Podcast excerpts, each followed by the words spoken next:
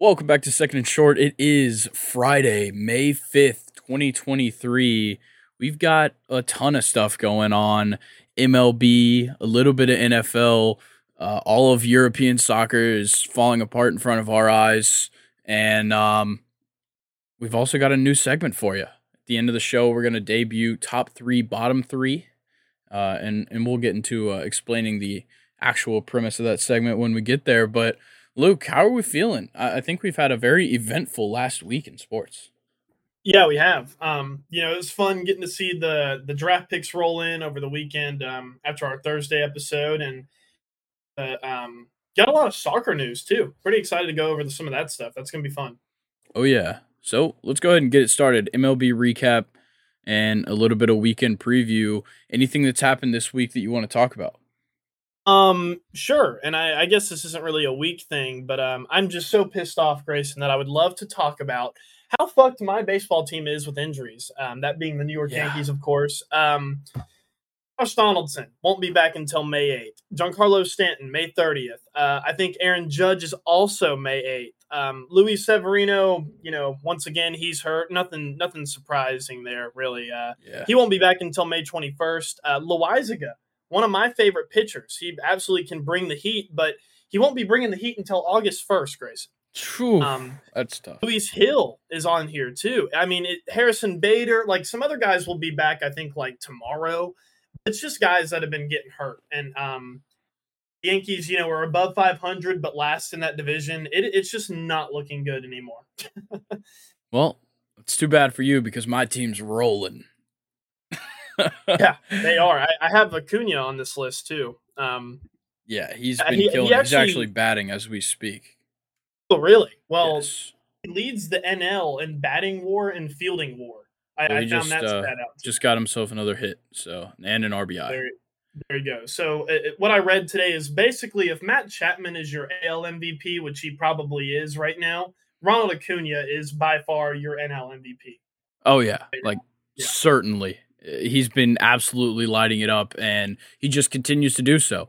Like w- a lot of these Braves players have been kind of up and down, but the one constant throughout this entire season so far has been Ronald Acuna and I'm couldn't be happier. Yeah. Um, another guy Oh, that I stolen base for Ronald Acuna and he advanced to third on a throwing error. Oh, wow. Um, he knows we're Uh, talking guy. about him. exactly. Uh, another guy that I wanted to talk about um, is unfortunately this rookie on the Red Sox who's 29 years old, and that is uh, Masataka Yoshida. Yep. Have you been hearing about this guy at all? Yeah. Um he this is his first year not in Japan and it was kind of a big deal when he came over, but a lot of people said like if he's not going to be hot when it first starts, then does he really have a spot here? So I, don't know how I feel about it yet. Yeah, he um kind of doing some research on him. He had a pretty like iffy start to his uh, rookie season here at the age of 29, which is just so funny to me. But you know, it happens in baseball all the time, especially with your Japanese players. Um, but his last seven games, and honestly, really his last two weeks, um, in his last seven, I have 23 at bats, nine hits, and only one strikeout. He's batting like a 301 average right now. He looks really, really good for Boston. Yeah, he's been looking very good, and Boston really needs it. Um, I think they're going into a series this weekend um, with Toronto, I believe. I could be wrong. I'll check you. No, they're going into a series this weekend with the Phillies, and um, I think they're just coming off of a Toronto series.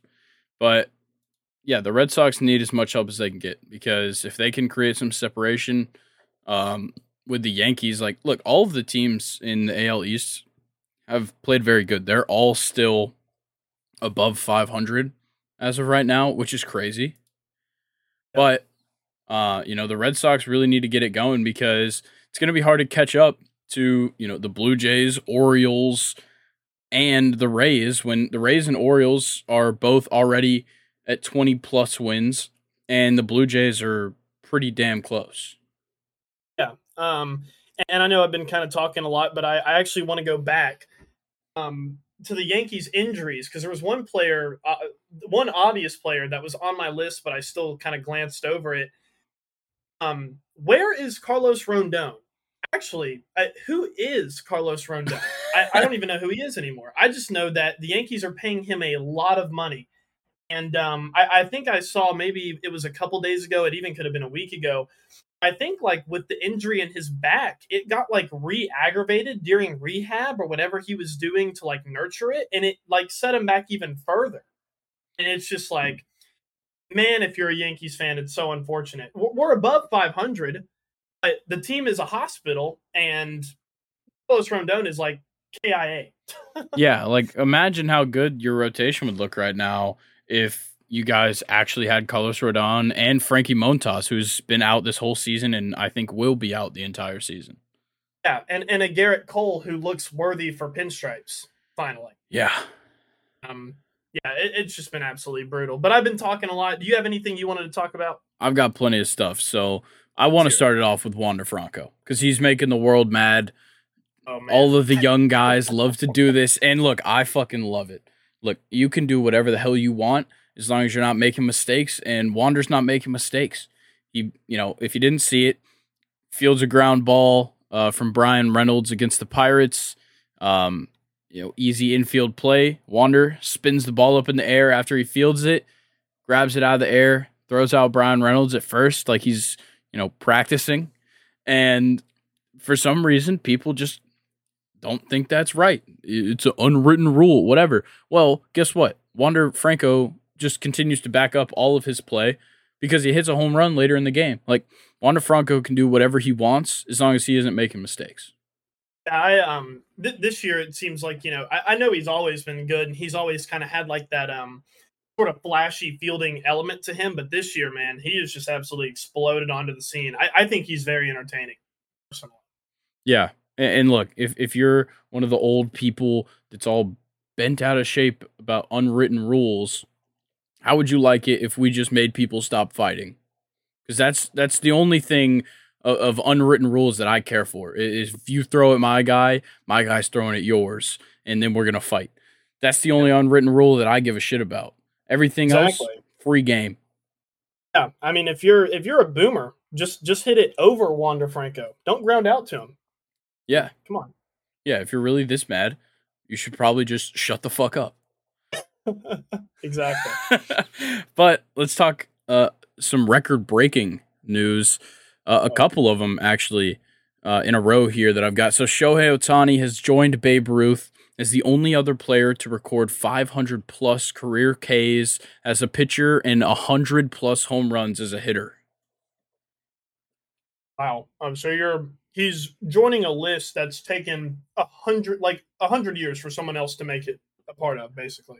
Yeah, and it, it just continues to show how crazy it is that Shohei Ohtani exists in this world.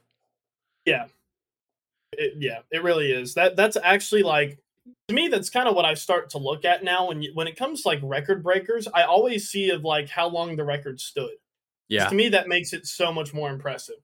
Yeah, I've I've got a, a few more of these. So this one's crazy. So the Royals beat the Orioles on Wednesday night and, you know, nothing crazy in this game really happened. Like a, a pretty normal night. A 6 0 win for the Royals, a, a struggling Royals team at that. To beat the Orioles 6 0 is great. But the biggest thing here is that the Royals batters did not strike out or draw a walk at all in this game. Whoa. And that's the first time that a winning team has done this since the Mets beat the Phillies on September 12th, 2009. Solid. That, that's a solid record to break there. yeah. Like, uh, imagine, like, literally every single outcome is in play. Yeah, that's a that must have been a fun defensive game to watch. Oh yeah, and they were putting up numbers. At least the Royals were that that's a pretty good point. So that one was fun. A, a little more history because I'm a big fan of this one. Colin Holderman of the Pittsburgh Pirates threw the 113th immaculate inning in MLB history against the Rays on Thursday, which is today. Okay. 113th. Yes. Wow. An immaculate, immaculate inning is a nine pitch, three strikeouts, right? Uh, yes, yeah, nine pitch, three strikeout inning. Wow, 113 players to do, and like I, I guarantee you, some of them are some of the players on those lists. Like they don't even have to be like a star. It could have been just some like middle reliever that came in and just ended up, you know, destroying everybody he saw. Yeah, and and I think you know now that I'm thinking about this, eh, we kind of need to really be looking out for what an immaculate inning is because it's not just nine pitches, three strikeouts anymore because of pitch clock violations. So it's got to oh, yeah. be nine or nine or less strikes in nine or less pitches, three strikeouts. Wow. Interesting. So, I guess like in a way, like it's actually easier. Yeah, theoretically, yeah, because like uh, technically, you could have an immaculate inning and not throw a pitch. Yeah, now you could. Which I doubt that's going to happen, but it could happen. That'd be at the that had to be some serious form of protest if the batters just went out there and intentionally got those strikes. Yeah, that would be crazy. But uh, one more little piece of history: the Rays today reached 20 games over 500 with their 26 and six record. That's the earliest that a team has reached 20 games over 500 in a season since 1984. With the Braves? The Rays. The Rays. Okay. Yeah, I mean, I guess like you know, in, in, baseball, teams can definitely get as hot as the Rays were at the start of the season, but I guess it's very rare to see it like right out of the gate. So that actually kind of makes sense. Yeah, it's just like 26 and 6 is crazy. That's a ridiculous record to have. I mean, you literally could not have started your season better. Yeah. And I'll I'll even take it back at this point. It actually might be legit 26 and 6. I just thought, you know, and, and I'm sure you know this more than me, Grayson, but like you know, baseball teams can get hot. Like it happens all the time. Happens to the bad teams, happens to the good teams. And you know, at first I was kind of thinking that the Rays were just getting lucky. Nah, that they're they got a pretty good team. yeah, like this lineup is just undeniably very good. The rotation has been very, very good. Like Zach Eflin went out today and was just like, you know what, fuck it. I'm a strikeout pitcher. Threw seven innings, only gave up three hits, no runs, no walks, 10 strikeouts in 80 pitches. My God. Like, they, they you just can't stop them. And then in their lineup, like Wander Franco just now dipping under 300, but going into this game Wander Franco, Josh Lowe, Randy Arozarena, and Yandy Diaz were all batting over 300. And Lowe, Arozarena, and Yandy Diaz are still above 325, all of them. Holy cow. Some serious yeah. shit there, man. Someone's got to stop him. yeah. Randy Arozarena, a, a surprising thing here this is one of the first times I've seen it where he had at least one of each stat on the box score. So he had three at bats, one run, one hit, one RBI, one home run, one walk, one strikeout. He's covering the spread there. Yeah. but yeah, this Rays team is just crazy. And, and I think it, at this point, I can't question it anymore. Yeah, no, I, I don't think anybody can. Um, one more baseball news that I wanted to talk about is the Minnesota Twins. What is going on over there? Kind of like, you know, and I know you've kind of always seen them as a joke. And I'm, of course, yes. as a Yankees fan, I've always seen the Twins as a joke. But they shit on the Yankees this year. Um, Joey Gallo is, you know, has crawled out of the cave to play well for this team in Minneapolis. Um, which is on, honestly, it's been good to see. I, I like seeing Joey Gallo play well. Um, but you know, he's doing his typical like you know 213 batting average, but his slugging percentage is really good. I still really don't don't understand how that even makes sense. But like he just hits Aaron a lot Buxton, of home runs and doubles. Okay, yeah. um, Aaron Buxton, I didn't realize how good of a hitter he was. Yeah, he always has been. It's just that he can't stay on the field. Yeah, and it really sucks that we can't see him playing center field because I, I think he, you know, I think he has had potential to be like Kiermaier, Kiermaier level, but you know, like you said, he can't stay on the field. Um, thing. Yeah, and all these guys are looking better than Carlos Correa, who's kind of been slow this year. And of course, I don't think it's gonna, you know, I don't think he's gonna stay playing slow. But it's just kind of funny that you know Carlos Correa is not really contributing to all this uh, success that they're having. Yeah, it's a big problem when Carlos Correa and Joey Gallo have the same batting average, and Joey Gallo actually has a higher on base percentage. Oh wow! like that that is a, a real issue for Carlos Correa. Um, I will say the the Twins and White Sox are in the bottom of the tenth right now, so interesting stuff going on here. But that's a good game. Yeah, and um, I do want to bring up the Rays sweeping the Pirates because these were the going into the series number one team in the AL versus the number one team in the NL.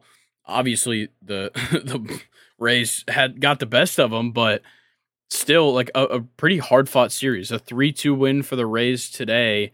Uh, Wednesday, uh, eight uh, one victory, pretty dominant with Shane McClanahan on the mound, and then uh, Tuesday night a four one win. But the Pirates just uh, still look pretty good uh, in my eyes. I, I know this was a tough series for them, but I really think that they have a good thing going, uh, primarily based on youth, and that's why I think they're a little bit more of like a volatile team than the Rays because the Rays have like veteran talent and guys that have been up for a few years now, whereas the Pirates are kind of riding off of very good youth and you know a few veteran guys. Yeah, uh, the the youth teams are always kind of fun to watch, I think, and um, yeah, it's it's cool to see the Pirates. You know, out of every team that I guess could have been a surprising team, it, it's cool to see them be the ones that are the surprising team this year. I think. Yeah, definitely. But with the Pirates getting swept and um, the rest of the NL Central struggling, the NL Central has lost its last seventeen games. Oh my gosh. Yeah, like they need to play against each other. Get those stats up. yeah, it, they are really struggling. So the the Cardinals have lost six straight, which is absolutely insane. They're ten and twenty two. The Reds um, have lost one. The Cubs have lost three. Milwaukee's lost three, and Pittsburgh has lost four in a row, which is seventeen losses. Wow. Um, Another thing that I've kind of been keeping up with, I, I, don't, you know, have any notes on this or don't really don't even have any stats, but um, have you been watching um any of Trevor Bauer's uh, games in Japan, like his vlogs? Uh, I haven't watched any in like the last week or, or two weeks, uh, but I did see the one I think when he made his debut. Yeah, Okay, they've actually been pretty interesting, and yes. I know his uh, the closer on the Bay Stars is already bitching at Bauer for that sword celebration, saying that it's like disrespectful. Yeah, like, dude, just let him be. Exactly, like he's an American. Like, just just give him his, you know, just understand that he's a bigot. yeah, exactly, and there's the, a reason um, he's playing in Japan right now, and it's not because he's a good reason. person. exactly. Um, but uh, it, it, was cool though that the Bay Stars they they actually gave him um gloves with like a sword on it, so I thought That's was awesome. sick. Yeah. yeah. But anyway, yeah, I just thought that would be cool to mention. Is uh, it, has been cool to keep up with how um how different like the Japanese baseball league is, and I feel like Bauer's vlogs are doing a great job of honestly bringing like Japanese baseball to more of like more light. Yeah. It kind of like sure. how Shohei's doing. So it's been really cool. All right, Luke. Any series this weekend that you want to kind of preview? Well, of course. Um, hang on. Let me get back to the schedule. Uh, let's see here. I'm on May first. Uh, the Yankees and Rays for yep. sure. I want to see how good my team can pair up against the best team in the division. Uh, probably not too well, how things are going right now. But um, hey, you never know. Yeah, uh, my my biggest one this weekend is my team, um, Orioles Braves in Atlanta. I really hope the Braves can just absolutely beat up on them. Oh yeah, um, Twins Guardians should be good. Um, uh, the Braves and Orioles is going to be, I think that'll be an awesome game. Yeah, we've got Max Fried awesome versus Dean Kremer on Friday. Wow. Um, Houston and Seattle always seems to be a good game, especially like in today's baseball. Yeah. Toronto versus Pittsburgh is actually a good matchup. it, it is actually a good matchup. It's Yeah. kind of funny to say that. Padres Dodgers always going to be a, a fun series between those two teams, especially with like Tatis's return. We got Clayton Kershaw on the mound on Friday. Um, Yep. Th- That's going to be a great series this weekend. A lot of good baseball this weekend. Brewers Giants, Yeah. one not to look past either.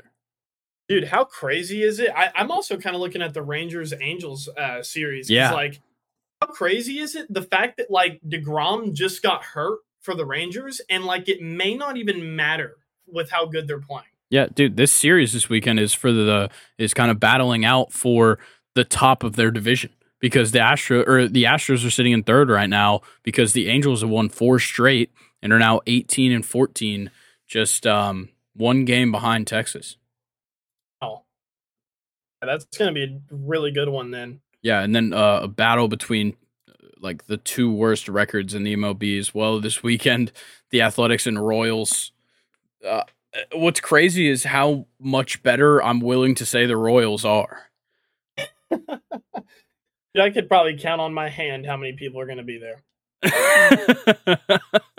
There's tickets as low as ten dollars, according to uh, ESPN. But then again, at Busch Stadium, there's tickets as low as three dollars. So there's no telling. But what are you doing this weekend? Let's fucking go see a baseball game. Yeah. ten dollars? yeah, three dollars. all we got three dollars. We can go watch Tigers Cardinals on Friday, and all we have to do is drive up to St. Louis. It's probably our shortest drive for the best deal.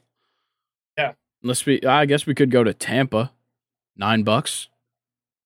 That's not that bad. I don't want to watch a game at the Trop though. No, Nah, I feel like it'd be cool to at least go one time. I've seen it from the outside. Nothing cool. Really? Yeah, I've driven Does it past it, a few times. It It's literally like, a on its own, warehouse. kind of, but it's like on its own island. That's interesting. It fucking blows. But regardless, we've got a ton of great baseball this weekend, and um, that's a good summer activity. Yeah. Um. Oh, oh, shit! You were gonna lead into it. No, no, no, no, no, no. Oh, okay, We're doing that later, but but um, I will say baseball games, great summer activity. Sure. And, and one last thing, I actually just realized that tomorrow's game uh, against the or with the Dodgers and Padres is actually going to be Kershaw versus Musgrove. Yeah. So that'll be awesome. Yeah, really good pitching matchups from a lot of the matchups we've been talking about. Uh, Cristian Javier versus Luis Castillo and Astros Mariners. Um, in the sorry, in Red Sox Phillies, we have Chris Sale versus Zack Wheeler. Um, to mention that one. Who else? Let's see. Chris Bassitt versus Rich Hill. That's not very Yeah. good. Lance Lynn versus Hunter Greene in White Yep. Sox Reds. That's a great matchup as well. So yeah, a lot of great pitching matchups as well. So uh, definitely a, a great weekend for baseball, and I think everybody should be excited. But speaking of weeks, it's time for my MLB Team of the Week. On Wednesday, me Oh. and Colin did our teams of the month, but now we have the Team of the Week here. So um, a, a very different list, uh, I have to say. So I'll start out in the outfield. Luke Raley of the Tampa Bay Rays in the outfield. Kid has just been stellar.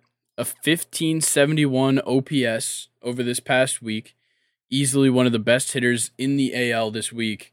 And a barrel percentage of 44.4%. Crazy. Three home is runs. that like? What's up? I was just gonna ask what the barrel percentage is. That just like contact on the ball? So so barrels, um I gotta I'm gonna pull up like the actual like definition so I don't mess this up. So yeah, uh a barrel is when a batted ball has an exit velocity of at least 98% and it's at a launch angle between 26 and 30 degrees. That is such a specific stat. Yeah, but that is Wow. like the optimal home run or like power hitting uh spot. Okay. So Luke Raley, like nobody else on this list is over 14.3%. Luke Raley at 44%.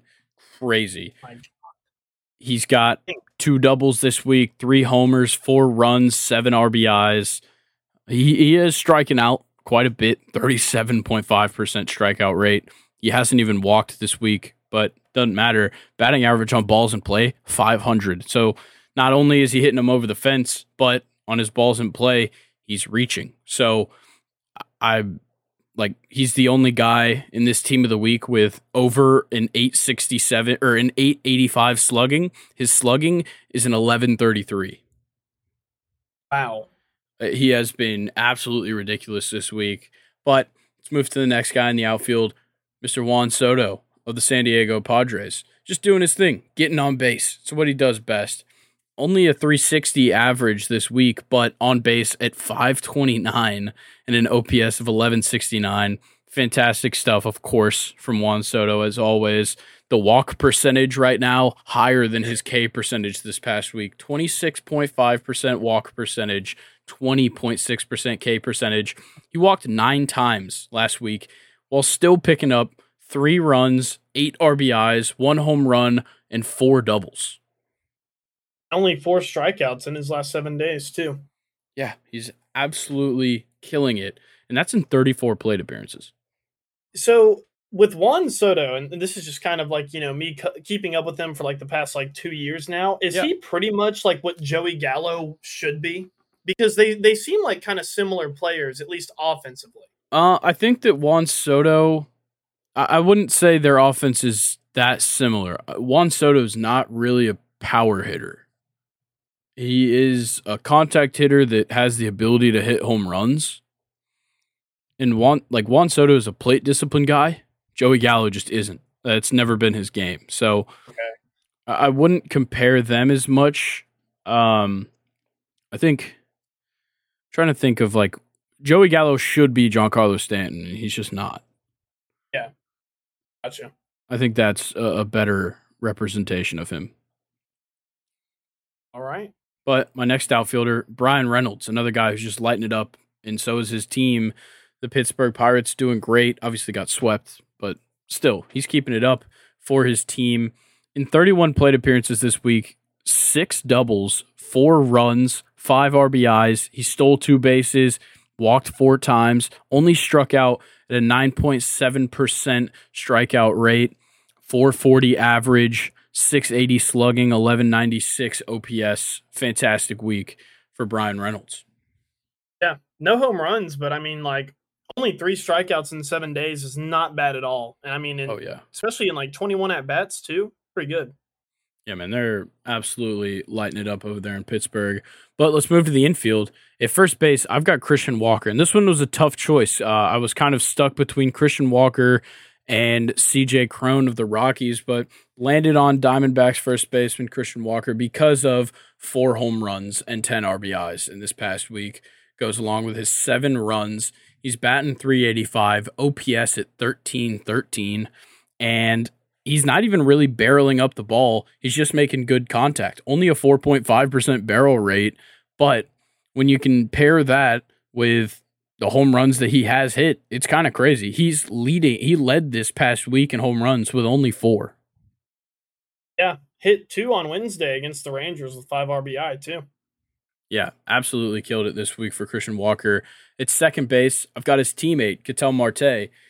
He's been killing it as well. Though the average isn't quite there at 267, he hit three bombs, scored four runs, had six RBIs, walked four times, and his on base percentage of 409.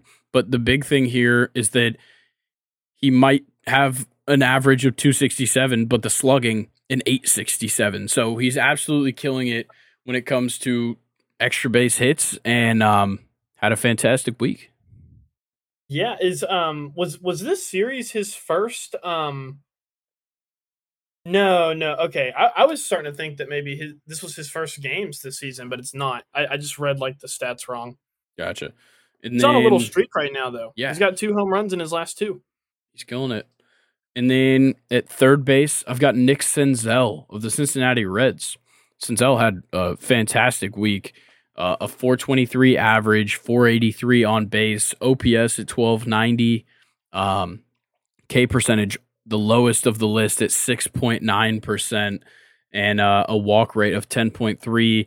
had three home runs this week, seven RBIs, scored eight runs, walked three times, picked up a stolen base as well.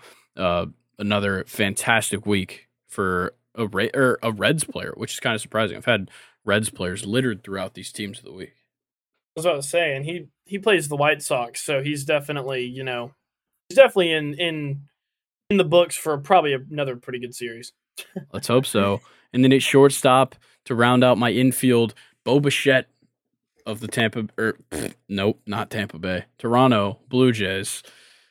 He just continues to play very well, though he's being outshined by Matt Chapman. He definitely had the better week here, and he's striking out a little bit too much, twenty one point nine percent strikeout rate.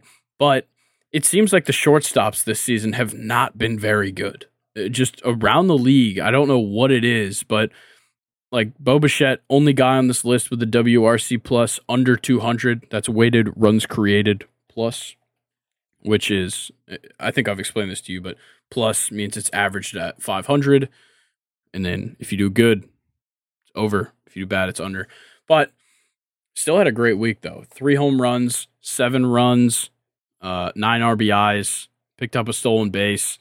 Um, a, a pretty solid week. Lots of singles for Bo Bichette with seven. Yeah, just just sucks that you know his team is getting kind of murdered by the Red Sox, at least in this series. I mean, they there've been some you know relatively close games, but they haven't won one yet. So hopefully they can get the win tonight, slow them down a little bit.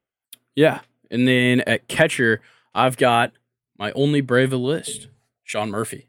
Dude's been absolutely killing it. And the biggest thing here was the two three run home runs from him in the Mets series in the same game of the first game of the doubleheader. Absolutely crazy. That accounted for both of his home runs this week and six of his seven RBIs, but scored five runs as well. He walked five times. He's continued this success into this week. Batting 333, on base at 500, OPS at 1119. I love what I've seen from Sean Murphy with the Braves so far. Dude, this is all that freaking my roommate Logan talks about. He just every time, every day, he's always like, Sean Murphy is killing this team. Sean Murphy is doing this, and I'm just, you know, Braves are just loaded. there, there's too much depth. Y'all need to have like a draft to just pick apart your team. yeah, an expansion draft, and we just have to Yes. shell out all of our players. But let's talk DH, and then we'll get into the pitching. Who else but Shohei Ohtani, the record breaker himself? Fantastic fucking week. Oh my god, dude! Uh, uh, I'm just gonna go straight across the line here. 28 plate appearances. He had eight eight singles, two doubles, one triple, two home runs, six RBIs, scored five runs, stole two bases, walked once, average at 481, on base at 500, slugging 852, OPS 1352. Like, holy shit, has Shohei Ohtani just been lighting it up? Damn. So I got a I got a like a hypothetical Shohei question for you, Grayson. He's 28 right now. Yep. In 10 years, at 38 years old, what will Shohei Ohtani even look like? You think uh, you think he'll be batting, only batting, only pitching? I mean, I you think he'll have- still be good. I have a feeling he'll stop pitching at like 35. That'll just be to you know just because he's doing too much at that age. Yeah, yeah. I think that with pitchers, like a pitcher like Shohei, who throws really hard and you know is a starter, so he's going to be there, you know, every five days, throwing very hard, going deep into games. It's hard to hold that up for a long time, and since he's already been playing professionally for so long prior to him entering the MLB, and like he's already had a Tommy John surgery since he came to America, like it's going to shorten his career pitching wise a little bit. But you know, elite hitters are elite hitters, and you know, as so long as he's hitting bombs, he's got a place in a lineup. Yeah, that's true. All right, let's talk pitching. There was a couple options I could have gone with uh, when it came to starting pitching this week, but I opted for Nathan Eovaldi of the Texas Rangers because in his one start this week, picked up the win and also picked up the complete game shutout. Nine innings pitched, three hits, no walks, eight strikeouts, and just absolutely killed it. Um, just across the board, a, a, a .333 whip, fantastic strikeouts per nine, of course, eight, but a fantastic week for Nathan Eovaldi, a guy who has kind of gotten passed around uh, a little bit since the start of his career, and he's always showed good stuff and then doesn't hold it up for long enough. But fantastic week for him. Yeah, on my birthday, he com- uh, he pitched a complete game against the Yankees, so that was a good birthday present from Eovaldi. All right, and then my reliever slash closing pitcher of the week, kind of a surprise. I hadn't really heard much about this guy, but Carlos Estevez of the Los Angeles Angels. He pitched in three games this week, four innings pitched, picked up three saves. He only gave up one hit, didn't walk a batter, didn't give up a run eight strikeouts, only faced 13 batters. My God. Dang. And he, he this guy is 6'6, 277. Yeah. Big old motherfucker. Yeah. So yeah, that rounds out the team of the week. Any guys you think I might have missed? Um that's a good question. Um I don't I don't really think so. All right. Happy to hear that. So, anything else for the MLB before we talk a little NFL?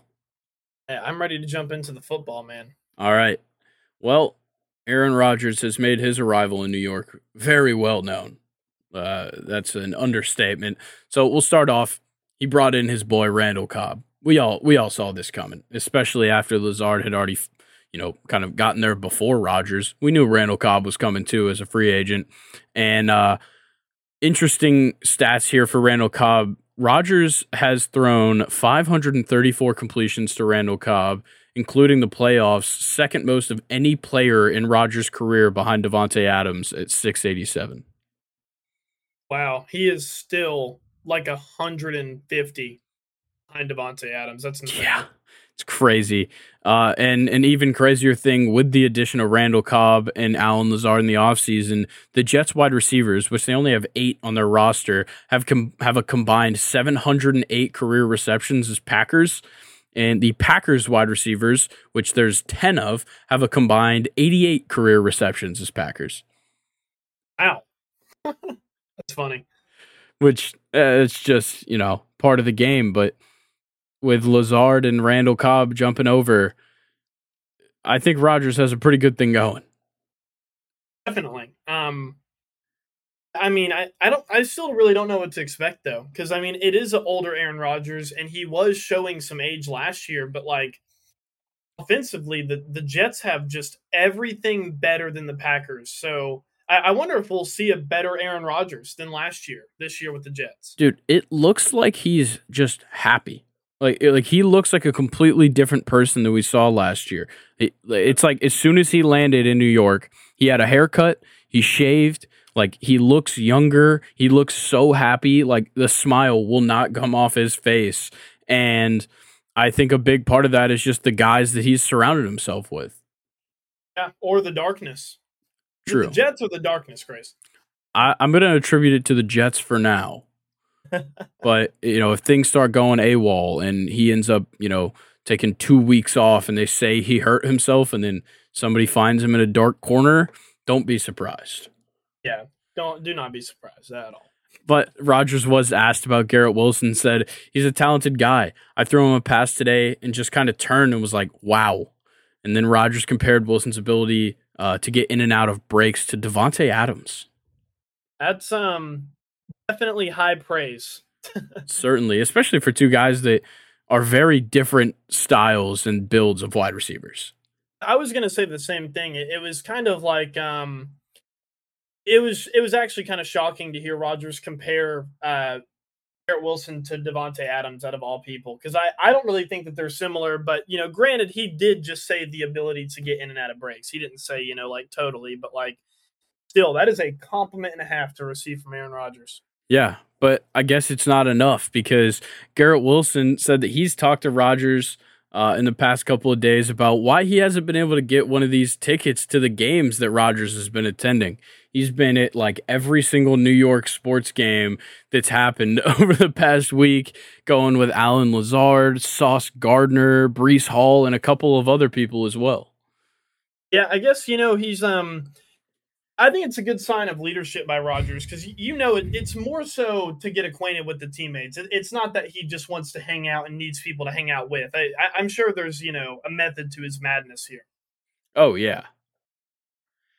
But I will say, you know, with this talk about the wide receivers on this team, obviously the four wide receivers that are kind of locked in are Garrett Wilson, uh, Allen Lazard, and then Mecole Hardman and Randall Cobb. But Corey Davis is due $10.5 million, but it's non guaranteed. So they're going to have an interesting decision here. Could they just ship him off somewhere, get something else out of it? Or do you think they'll hold on to him and give him that 10 mil? I, I, I don't know. It, kind of sounds like it might be up to Aaron Rodgers. Um, if it was me, um, and kind of with the wide receivers that you know you've brought in, you've sort of loaded the position now. I, think um, out of anybody that I'd get rid of, it would probably be Corey Davis. Unfortunately, not say that he's not talented. It's just you know you have absolutely loaded yourself at this position, and now you may have to pay Corey Davis, which I, I just don't really think is very like it's not a smart decision anymore. Yeah, I'm kind of in the same boat. His production just wasn't there, and obviously they've had the issues at quarterback over the last couple years. But it's a crowded wide receiver room, and we know for sure Garrett Wilson, Allen Lazard, and most likely Mecole Hardman are going to get their targets. Randall Cobb, of course, will be in the game there, like here and there. But if Corey Davis doesn't have a spot, there's no reason to hold on to him. Exactly. And I mean he he's the kind of talent that I still think he could be easily a wide receiver too on probably more than half um, of the other teams in the league. So I, I would definitely, you know, elect to lose out on Corey Davis if I'm the Jets. Yeah, and our last thing from just the impact of Rodgers is that the New York Jets have seen a 400% increase in season ticket and luxury suite sales since the Rodgers trade. Yeah, he's got those celebrity contacts coming to his games now. oh, of course. I, I think that it's just kind of the perfect storm with Rodgers going to New York. It's a market that has a ton of fans already, and a lot of them just are dying for good football. And they're finally seeing it come all together. And I, I have a feeling that, you know, the Jets fans and just the celebrities that want to see Aaron Rodgers are going to be flocking to MetLife Stadium it'll be so interesting because Aaron Rodgers is definitely, you know, out of his prime in his career, but like, dude, he is going to be all over our fucking feeds next season. I, I just know he is. He he will be easily more famous in his entire career. And it honestly, dude, it doesn't even matter what he does. It, he will just have so much media attention and I think it'll be, you know, good for his brand. It'll obviously good be good for the New York Jets, but it's just kind of interesting that now he's on the decline, but he's going to be probably more famous than he ever has been in his entire life. Oh yeah, like the New York media is just going to blow him up. Like whether he does good or bad, his name's going to be in a headline every week. Sure. And dude, oh my god, all the celebrity, I can already see the pictures now. You know, like fucking just something crazy like Joe Biden comes to watch Aaron Rodgers at the Jets game. Like I, I, can just see the fucking pictures of the celebrities in the suites now. Oh yeah. All right. Well, let's move on to a little bit more news. I'm very excited for this. ESPN Films announced a 30 for 30 documentary called The Minister of Defense on NFL Hall of Famer Reggie White. Let's go, dude. I love Reggie White so much. And like I, I don't even think I played or I watched at all. but like I, have gone back and watched the highlights, and I always hear people talk about how great he was, and I can't wait to watch this documentary. And ESPN films, NFL films, like you know, all those kind of film companies that are you know with the sport that they're a part of, they always do such a good job for like you know sports nerds like you and I, Grayson. So I'll definitely be tuning into this one. Oh yeah, all right, let's talk a little bit of rookie numbers. So, Falcons rookie running back Bijan Robinson will wear the number seven in the NFL. Same number, of course, as Michael Vick that uh, when he played for the Falcons. But that means that Younghoe Koo is going to have to find a new number. Ah, uh, boo hoo. tough. hey, man, I love young Koo. He's really love clutched up for us plenty of times. He has, but I, I definitely like his production has definitely declined though from what it was a couple years ago. Yeah, yeah, for sure.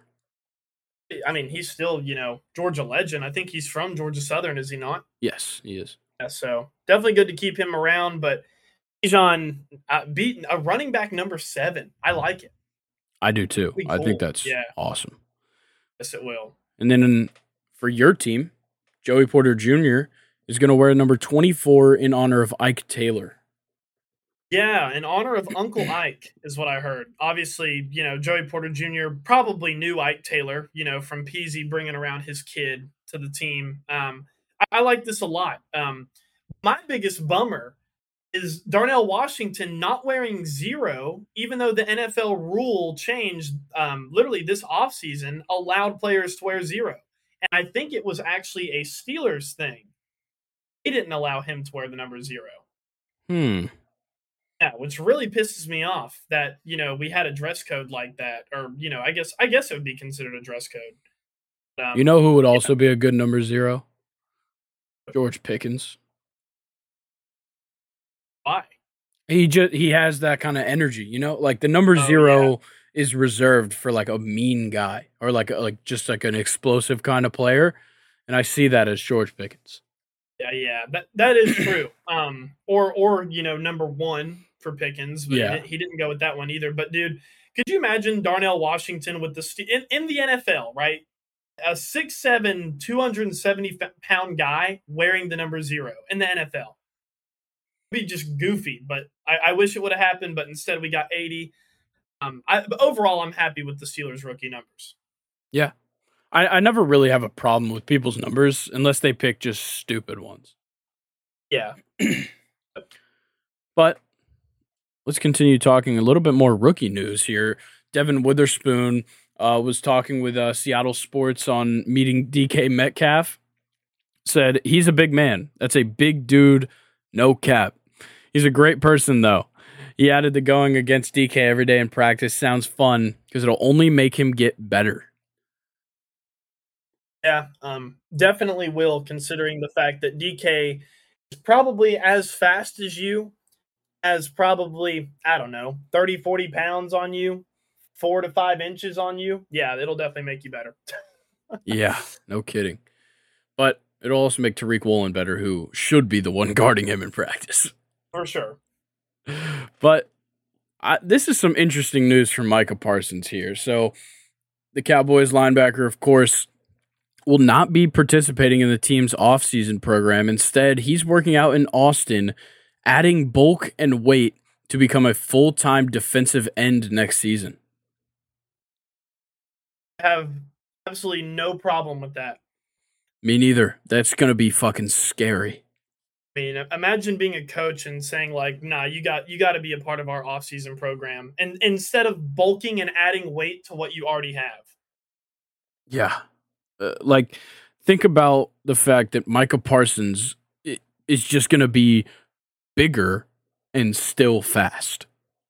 Yeah, I mean, he's definitely, you know, like you just mentioned, he's got to be able to keep the speed because I know, you know, adding that bulk and weight can sometimes slow down your game, but don't know. With him, he may not, you know, have that kind of an issue. That'll just be uh, like a freaking demon out there at defensive end. If he if he can keep the same speed and add weight and bulk, God, man, that's a freak out there on the football field. Yeah, and speaking of giants on the Cowboys, Mazi Smith, the defensive tackle they drafted out of Michigan, Michael Parsons was asked about him, and he said, You got to give him attention. He's going to push guys back. He's powerful. He's strong. He's going to get under people's pads, and he's great in the run, and we're going to develop him in the pass. So looks like Micah Parsons ready to be hands on with my, uh, Mazi Smith. I, I just love when the NFL vets like you know completely just like you know cradle the rookies. I, th- I think that's so sick. But Ozzie Smith, dude, I, I didn't really realize you know how good this guy was um, and how athletic he was at his size. But um, I don't know if I sent you the video on Instagram, Grayson, but um, was a video of Mazi Smith doing box jumps, and it was like a repetitive box jump. It, it was like he was jumping upstairs, basically. That man, I, I don't know how you know tall and how much he weighs off the top of my head, but he can fucking move for his size, like scary fast. Oh, yeah. It's kind of crazy. Yeah, just you know the the Cowboys. I, I think I, I kind of overlooked this pick. Um, you know, after watching highlights of him and watching you know his combine and like I just mentioned the box jumps, they they may have gotten a really good guy here. Oh yeah, I, I think they made a fantastic pick with Mazi Smith. Like where they got him, he was the best decision they could have made. And um, I'm very happy with that pick that they made. Yeah, no, he's going to be great for the Cowboys. All right, we got some more evidence that Chargers just need to stop talking to the media if possible because they just keep saying shit that doesn't sound very good. And this one coming from their GM Tom Telesco, he said that the Hurts and Jackson contracts are not a blueprint affecting negotiations for Herbert deal. So does this mean that maybe they're saying that Herbert's going to get something longer term, lower money or what because if I'm Justin Herbert, I'd like to think that those two contracts are a blueprint for my deal. Yeah, I, I, guess it's kind of like the Chargers sort of wanting to put their foot down here because, like, I, I'm sure it's kind of annoying for at least the team side of negotiating contracts where a player, you know, a peer in your position gets signed for a shit ton of money.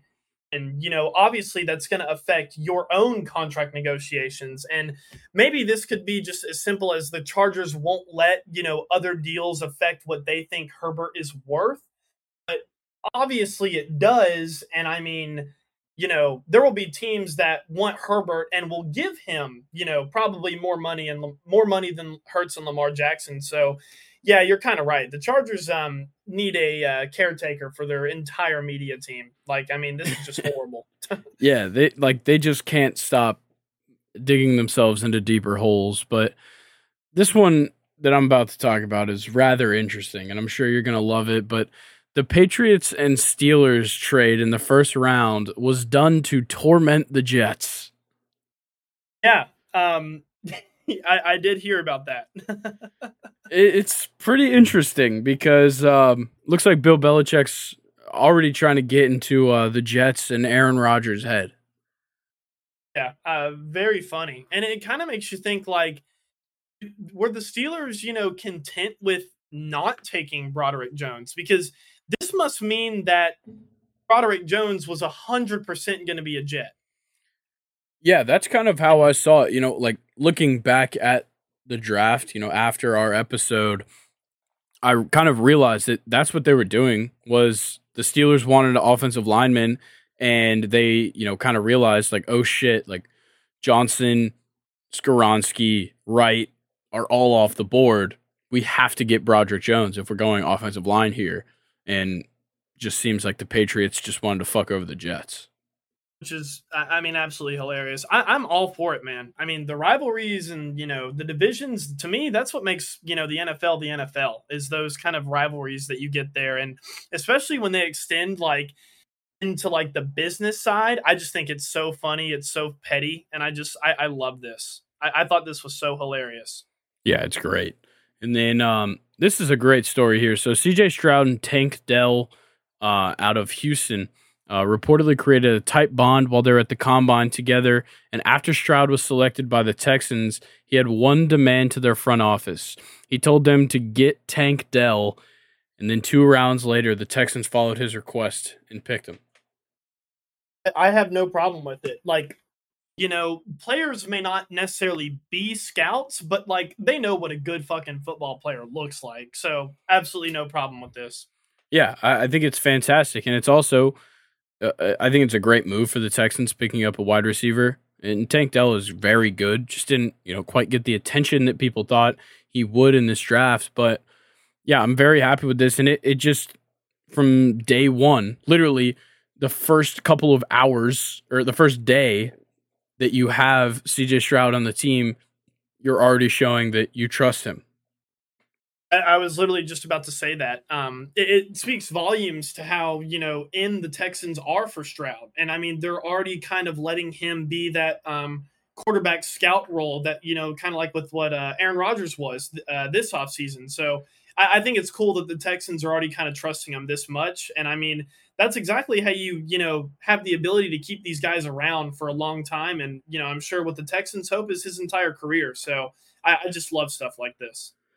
Yeah i think it's fantastic. Let's talk about another draft day move here. So deandre swift who was obviously traded to the eagles during the draft said that he was unable to sleep the last few nights thinking about what a great chance he has with the eagles. He was quoted saying i'm excited to get to work and be a piece of the puzzle And what makes this move even more interesting is the news that came out the other day that the Lions had called the Rams during the draft trying to trade DeAndre Swift, and the Rams declined, and then Detroit ended up trading him to the Eagles.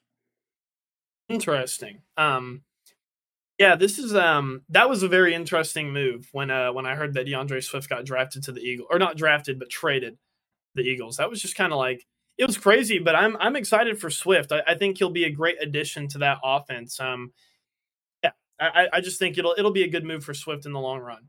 Yeah, and to kind of close out this NFL news, uh, with the top, you know, with the Texans taking two of the top three picks in this draft, they have a huge total for their rookie um their rookie allocations for signings from this class at one hundred and five million nine hundred and ten thousand seven hundred and thirty four dollars total. Um, I just can't wait, Grayson, for you and I to cover um, this down the road and have to, you know, pick up the pieces because uh, you and I both kind of talked about that. It seems like um, when the NFL uh, teams draft guys, is they kind of um, don't really manage, you know, their contract very well. And uh, I can definitely see this being a topic of discussion, you know, for the Texans down the road. Yeah, I think what they've done well though is that with the signings that they made this offseason to kind of get this team ready for what they were drafting, they didn't put huge money into anybody except Laremy Tunsil, who signed an extension. So it's not like they have a ton of money tied up in these guys so that, you know, when that fourth year comes around for Will Anderson and CJ Stroud and probably a few other guys, they might not have, you know, too much of a money problem sitting ahead of them.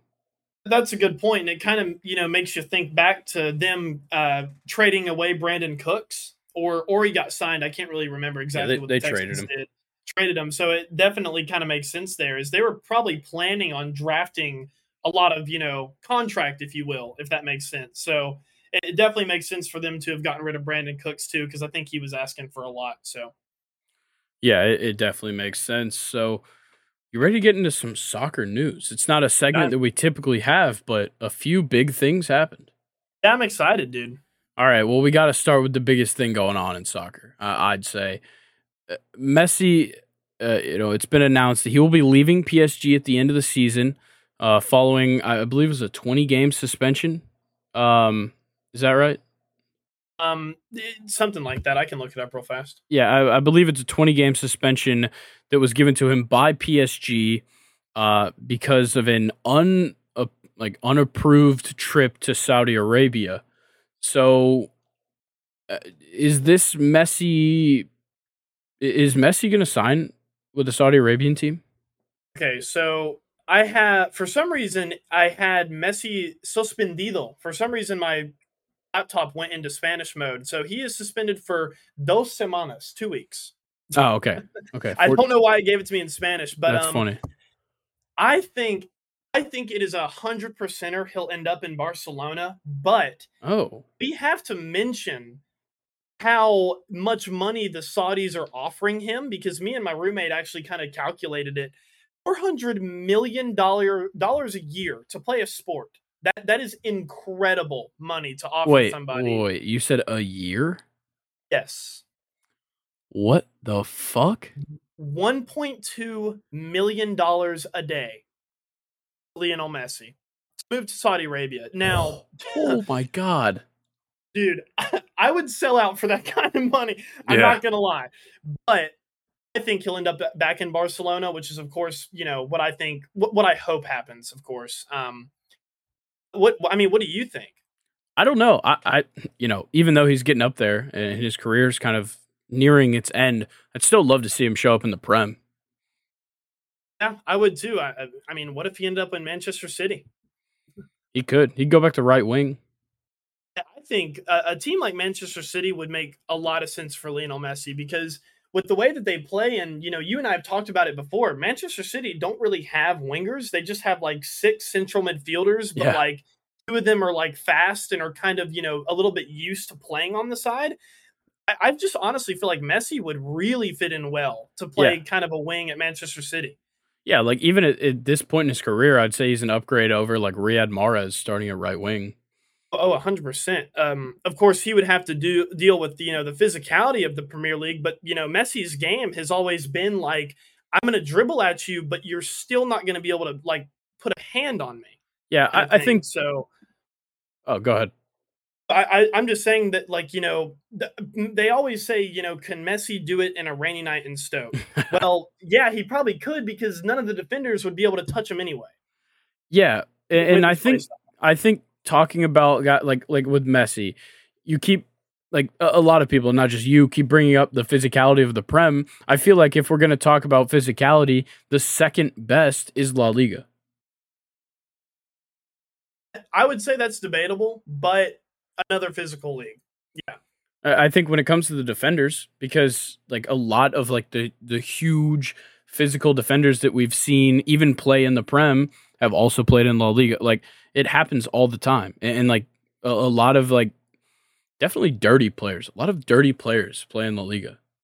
That is a good point. Um, I know historically uh, the Bundesliga have always been big. Like I remember a couple years ago. Um, like uh, I know it's only one team, but Bayern Munich's like player transformations were kind of crazy. Like I, I, know specifically Leon Goretzka, like his before and after Bayern pictures are like stupid. He's absolutely yeah. shredded now. Um, I know historically the Italians have always been kind of like physical defenders, you know, more, more like aggressive, I would say, in Italy, like, you know, flying in for slide tackles, like jumping at players, like a lot of aerial play too.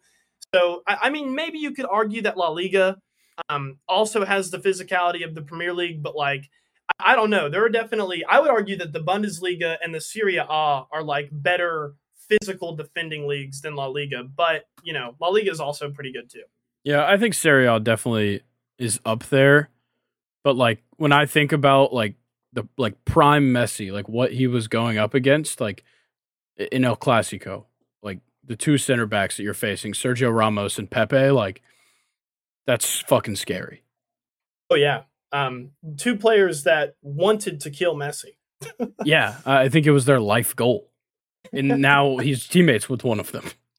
Yeah, exactly. well, um, not for um, long, but I, but you know, back to kind of what we were talking about though, or the main thing is I, am just so glad he's leaving PSG. Um, yep. You know, they were they were booing him, just kind of. Of course, I, I don't really know the whole situation because, like, you know, your ultra groups and you know Europe are very organized, and they definitely have their reasons for not liking players and doing the things that they do. But um, personally, you know, from an outsider looking in, I don't see any world that Lionel Messi or Neymar should be being booed. I, I saw videos of them outside of uh, his house, Neymar's house, the yeah. PSG Ultras. It's just like, man, like y'all don't realize like those are players that your team has heavily invested money in, and you know you're just kind of running them out of town basically. So, not too sure what's going on over there in Paris, but I, I'm glad that Messi's gone. Yeah, so I'm really distracted. Ronald Acuna just fouled off a ball into his knee, and he is lying oh. on the ground. That's I'm just going to ignore that. Um, all right, let's talk about it now. Erling Haaland is the new single season Premier League record goal scorer with 35. Correct? That's the number 35. Yes. Okay. As of now, he could score yeah, more. yeah. He's only played 31 games. That's just through 31 games. I don't even know if he's played in all of them. It's just um, ridiculous. and to keep, dude, it's his first season here.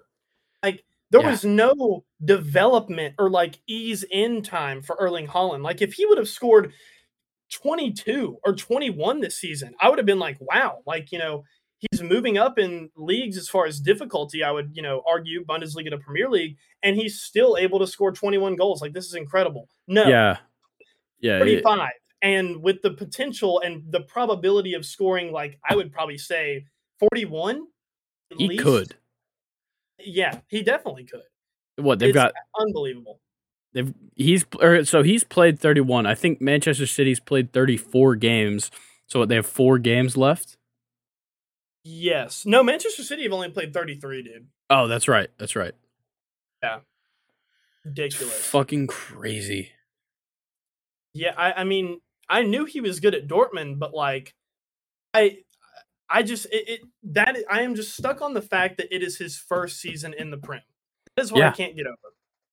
It's absolutely insane, and it, it- what's crazy is like he's scored 35 goals and Manchester City in total has scored 87. Yeah, I mean, he really, literally is the guy there. Yeah, it's absolutely insane what he's been able to do. And like I've been seeing so many like old takes exposed of like everybody when Erling Haaland transferred. They're like, yeah, he's gonna have to get used to it and like blah blah blah, like all this stuff. And then now he's broken the record, didn't even need the whole season. Yeah, I was hundred percent one of those people. Um, but uh, you know, I, I'm trying to find it on Wikipedia, but obviously I can't because you know we're recording. Um, he broke a record that was like like 20 something years old. I think it was like Alan Shearer Yeah. in the early 2000s. And then someone also tied Alan Shearer, or Alan Shearer tied somebody. Can't remember what it was though, but I think two people were tied at first before Erling Haaland. Yeah, I know that one um one of them was Alan Shearer uh, and Andy Cole. Yeah, it was it was. Alan Shearer and Andy Cole um which I believe they played in a, a much long like a a four like 42 game season. Okay, here I I have it here. Um, not how many games they played, but so Andy Cole and the 1993 to 1994 season scored 34 goals with Newcastle. Alan Shearer, the literally the year after, tied that record in the 94-95 season, and it has taken until 2022 for this record to be broken. And it's not just being broken; it's being absolutely murdered. Yeah, it's it's so crazy and like the fact that it's his first year makes it that much crazier. yeah um it just makes you want and i mean like i'm sure striker at manchester city and you know kind of the way they play and what we've talked about earlier with you know their passing ability and their through ball ability like he is in the best situation to do this i'm not taking anything away from his ability but like he really did go to the best team for this to happen to him on the most Oh, likely yeah. i guess But, Yeah, and like it's still amazing he's only 22 years old. Oh my god. See, that's another stat that I didn't even like really think of. That's even more mind blowing. Yeah, like he doesn't turn 23 uh. until July, like late July. It, it's so crazy to see. You know, you know, we're witnessing possibly one of the best ever. Yeah, uh, one of the best goal scorers ever for sure. Yeah, it's absolutely crazy. Let's talk one more thing before we get into the uh, Champions League semifinals. But Real Madrid are in advanced talks to sign Jude Bellingham. Yeah, this is um, you know, in in soccer it just doesn't make sense. Um, or and I guess in football it just doesn't make sense to do this. Um, like you would think that Real Madrid, and we've talked about it before. Camavinga, who I guess is now a left back. Um, uh, Tchouaméni, the French guy. Yeah, uh, Kroos, Modric. It kind of makes me wonder if this move is kind of maybe to get rid of either Kroos or Modric. Maybe, maybe you know they're kind of getting too old for Real Madrid at this point. Who knows? yeah. I, I think I'm in the same boat with that one. I don't. I can't really decide who it would be because both of them have played pretty well this year and have you know played very well over the last couple of years, even though they're getting up there in age. I think Modric is the older one. Maybe he just looks older, but um like yeah, Modric's 37 years old and uh Toni Kroos is 33. So yeah, Modric's got 4 years on him. I got a feeling it's probably going to be Modric that gets at least thrown to the bench if not shipped off. I I'm not gonna lie. I think it could be Kroos. Uh, uh, like I guess you probably would get more value out of Toni Kroos if you did make him leave. Well, not even that. I just think that Modric, at his age, is still playing better. He, he's the best midfielder on that team. I I would argue. Yeah. Um, and, and Jude Bellingham, even it's just kind of like um, I don't know if he'll be on the bench or not. Is, kind of another question that I'm thinking. Because what if they don't get rid of Kroos or Modric? Because they're, I mean, both of them are still playing well. Um, so I don't know. It just if Jude Bellingham joins, that is a loaded and young midfield too, especially the guys on the bench. Yeah, it's a fantastic fantastic problem to have. But I know a lot of the Prem teams are going to be upset that they couldn't get their hands on Bellingham. But it just kind of seems like none of the Premier the Premier League teams have tried really hard enough for him. I know um, Liverpool, I think, was was kind of the team, the main team wanting Bellingham. I know Chelsea were in there and City were in there too, but looks like Real Madrid's probably going to get this one. Yeah, yeah, I have a feeling they will. Um, so I got distracted because I looked up Toni Kroos's age and then I see like his little like about thing. And one of the things that his Wikipedia page says is he is widely regarded as one of the greatest midfielders of all time. Hmm. I don't know I about mean- like I, I think he's certainly had like a storied career. I- I would not put him up there as one of the greatest of all time. See, that's the thing with soccer too. Is like there's so many legends, like upon legends. Yeah. Well, I think I it's just because there's so I many I might. leagues. Yeah, yeah. There's so many leagues, and there's honestly like in, in any other sport, there's just a lot more abundance of like superstar talent too. Yeah. Um, I don't know. I, I might put him up there. He's won a World Cup. He's won a Champions League. Yeah, no, he's like I said, he's had a storied career, like a decorated career. I'm just, I don't know, I'm kind of surprised that they say widely regarded because I feel Yeah. like I feel like it's pretty arguable. Yeah. Okay.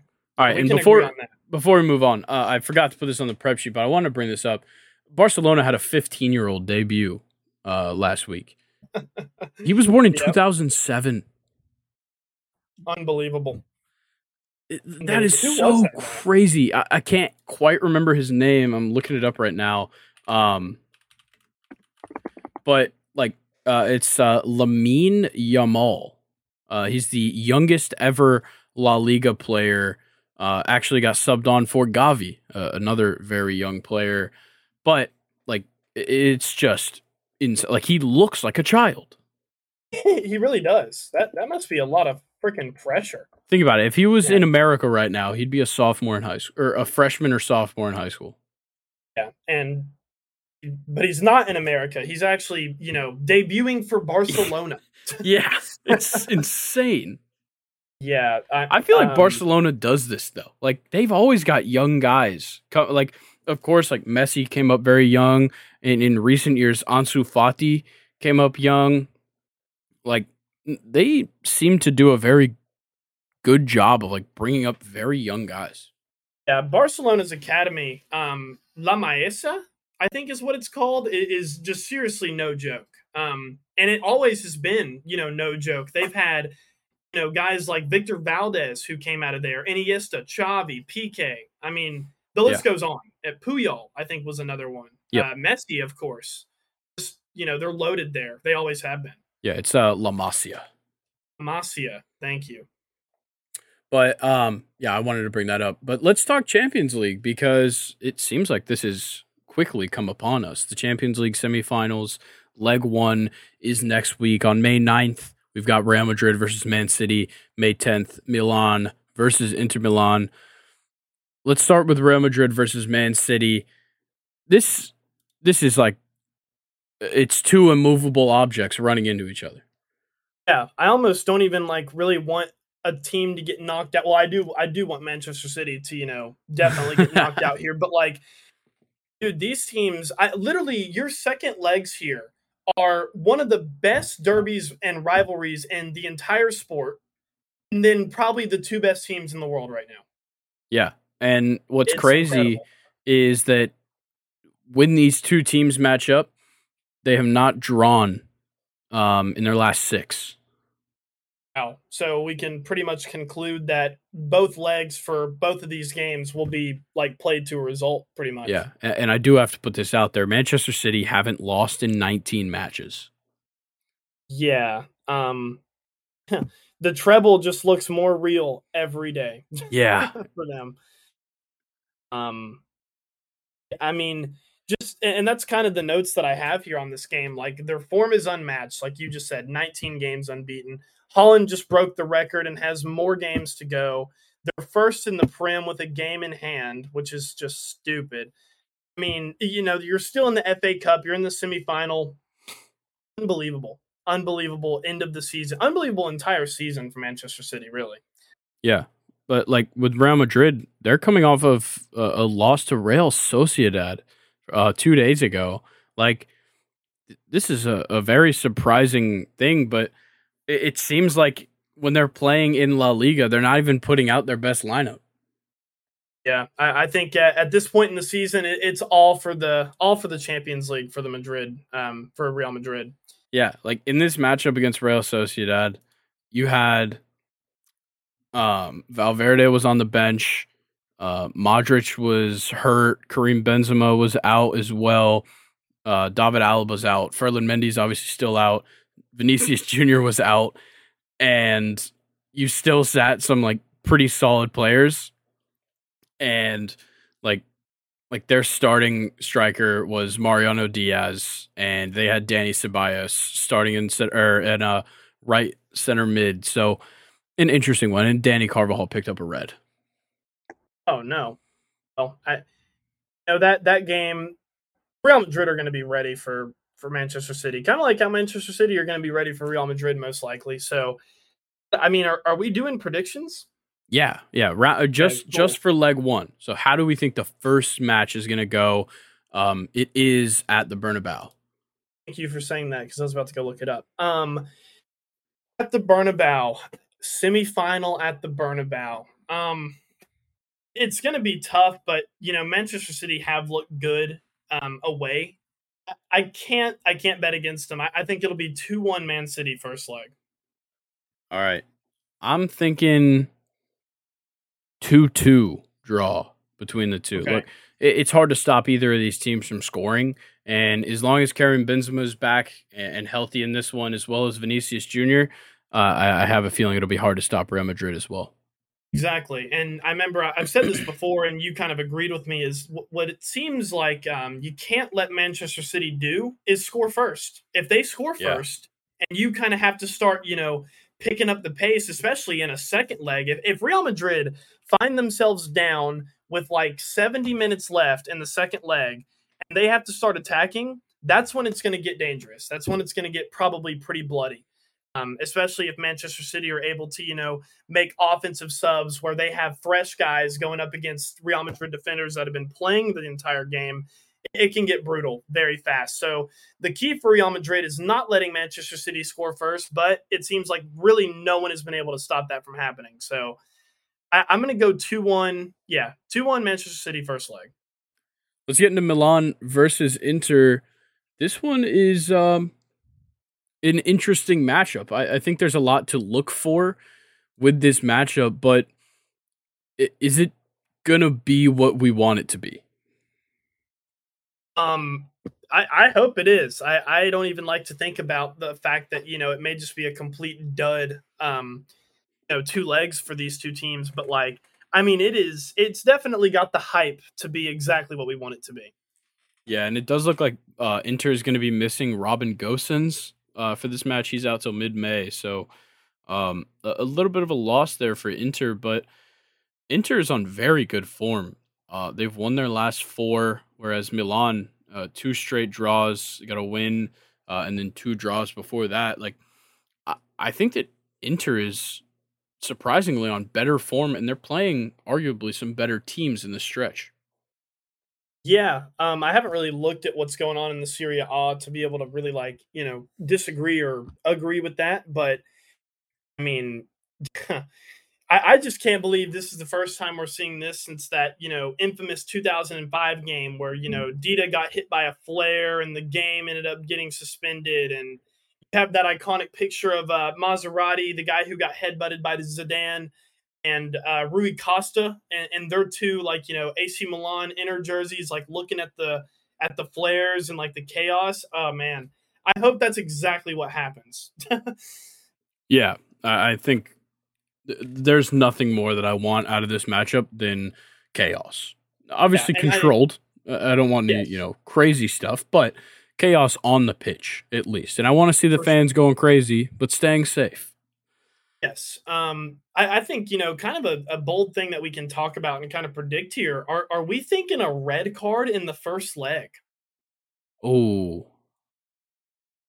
We definitely could see one I'm definitely I'm I'm predicting a ton of yellow cards in both legs. Yeah, I, I hear. I'll I'll have a. I've got a prediction here in the first leg. Um, one of, if not both of the managers will at least get booked with yellow cards. I was thinking the same thing, except I was thinking maybe like late in the second leg, if like one team knows they're gonna lose, they're just kind of gonna, you know, play like assholes. yeah, which happens all the time in yeah. soccer. It's a, it's a pretty petty sport if you think about it. Um, uh, dang, what I just can't believe this is this is a semifinal of the Champions League. I mean, Milan and Inter are, you know, they might not be the best teams. Of course, I, I would argue that, you know, they don't really even compare to Real Madrid or Manchester City, but like Milan and Inter, and especially Italian teams in general, because we saw it with Napoli a lot in the Champions League, is they just play with so much heart. Like it's fast, it's counterattack, it's physical. Um, and it's just it's everything that we want and what we need to happen. So I, am predicting a lot of counterattacks, a lot of like rough challenges, some clean, some not, um, yellow cards, maybe some red cards. I, I'm I'm predicting all of it for the Derby uh, della Madonnina. Yeah, I think that the best thing about this is that it's two legs at the same stadium. There is no home field advantage. Like it's it's just all out war. Yeah, and, and, it's the um, you know, the San Siro is a, a temple of the sport, really, kind of like you know your old Traffords and Wembley's and places like that. And the year before it's getting torn down too, like this, th- these, this will be some of the last games that are played there, and it is so fitting. Yeah, it, it really is. And just to talk about the two teams themselves, I just talked about their form. Milan hasn't lost in their last eight. Uh, Inter hasn't lost in their last five. Um, but Inter have won the previous two matchups against AC Milan. So, you know, how do you feel going into this? Who do you like in leg one? Man, I think uh, it's it's so hard to separate these two teams, man. I I really don't know. Um, because it's, it's the same stadium too, so you don't really have you know like your home field advantage to base it off of. I, I think I think leg one is a tie, and leg two is when all hell breaks loose.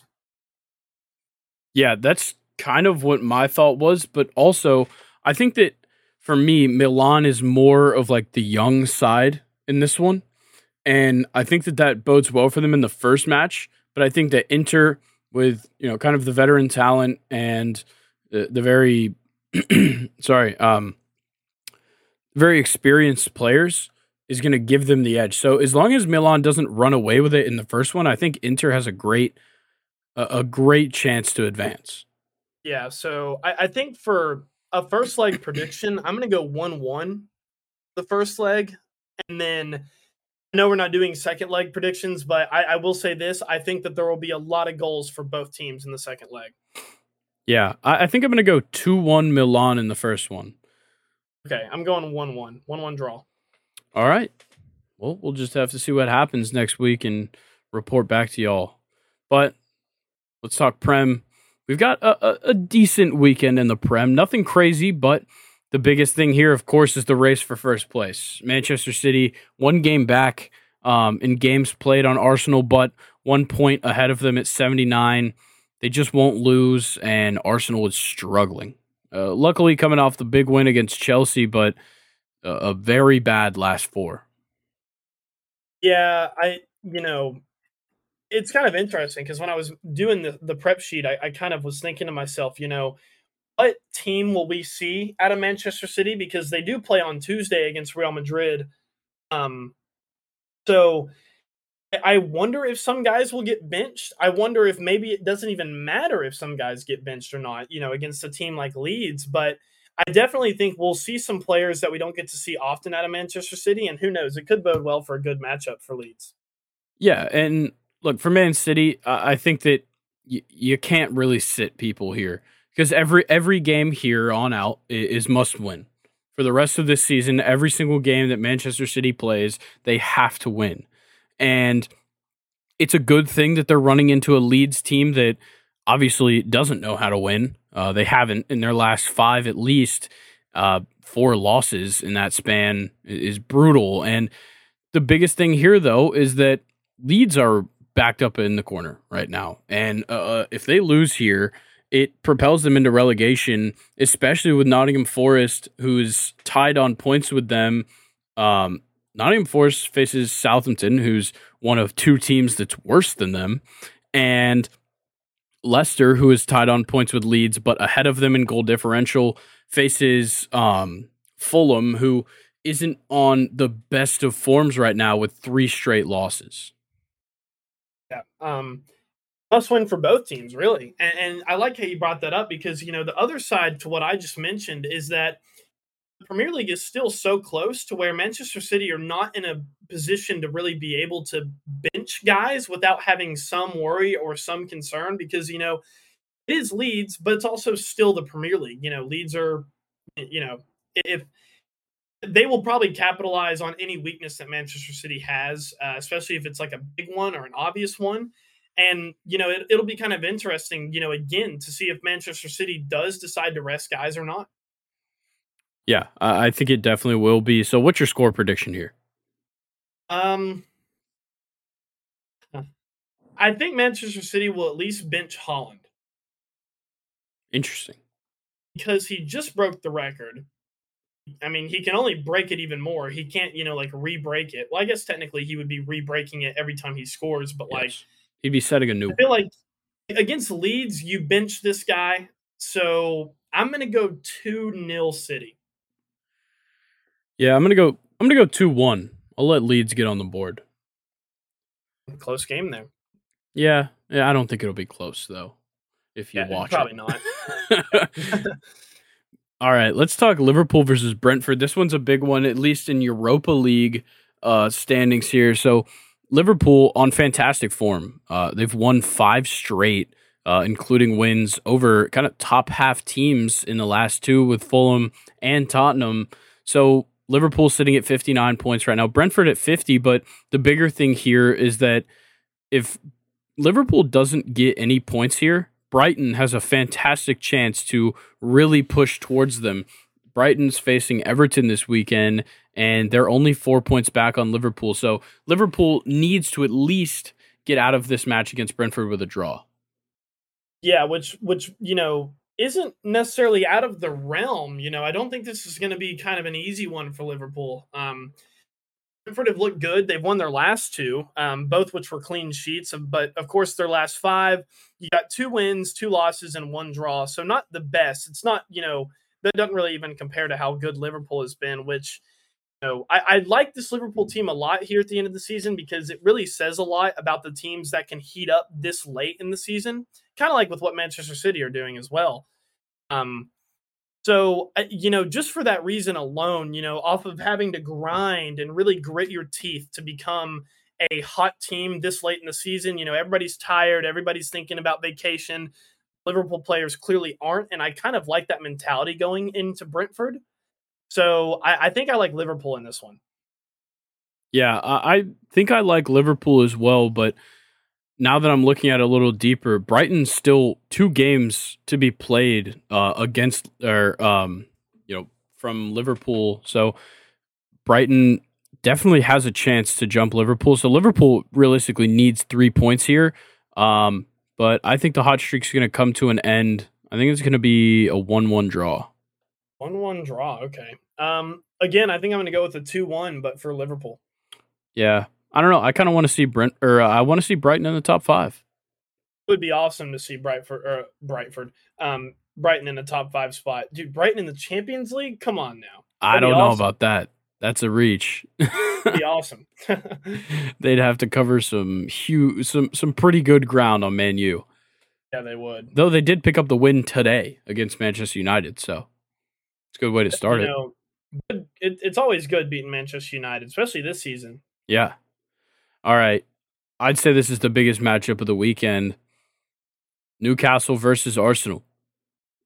Uh, this is like big because look, I, I know that Newcastle is getting pretty close to locking up their position in the Champions League, but you'd still like to finish ahead of Manchester United. And with Manchester United facing uh, West Ham on Sunday, got a pretty good chance of getting some points there. So Newcastle probably wants to win this one pretty bad, and Arsenal certainly wants to win this one bad.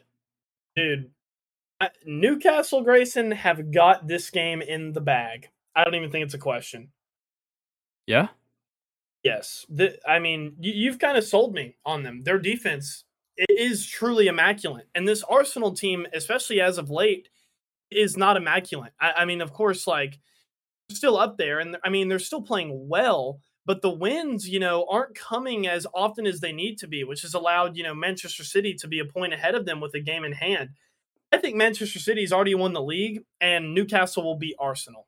You don't think that Arsenal kind of whipping up on Chelsea a little bit two days ago is going to help them out to beat Newcastle? Dude, Chelsea. It's Chelsea. I mean, I, I, hate to say that about my own guys. I'm, like, I'm just anybody. I was just baiting you there. you know, while we're talking about Chelsea, how bad do you think they're going to finish? Because, like, yeah, they they've won their last two, but it's they're not in a good spot right now. Or, or sorry, no, they haven't. Get... They haven't won their last. So I was looking at Bournemouth, uh, who has. Yeah. Um.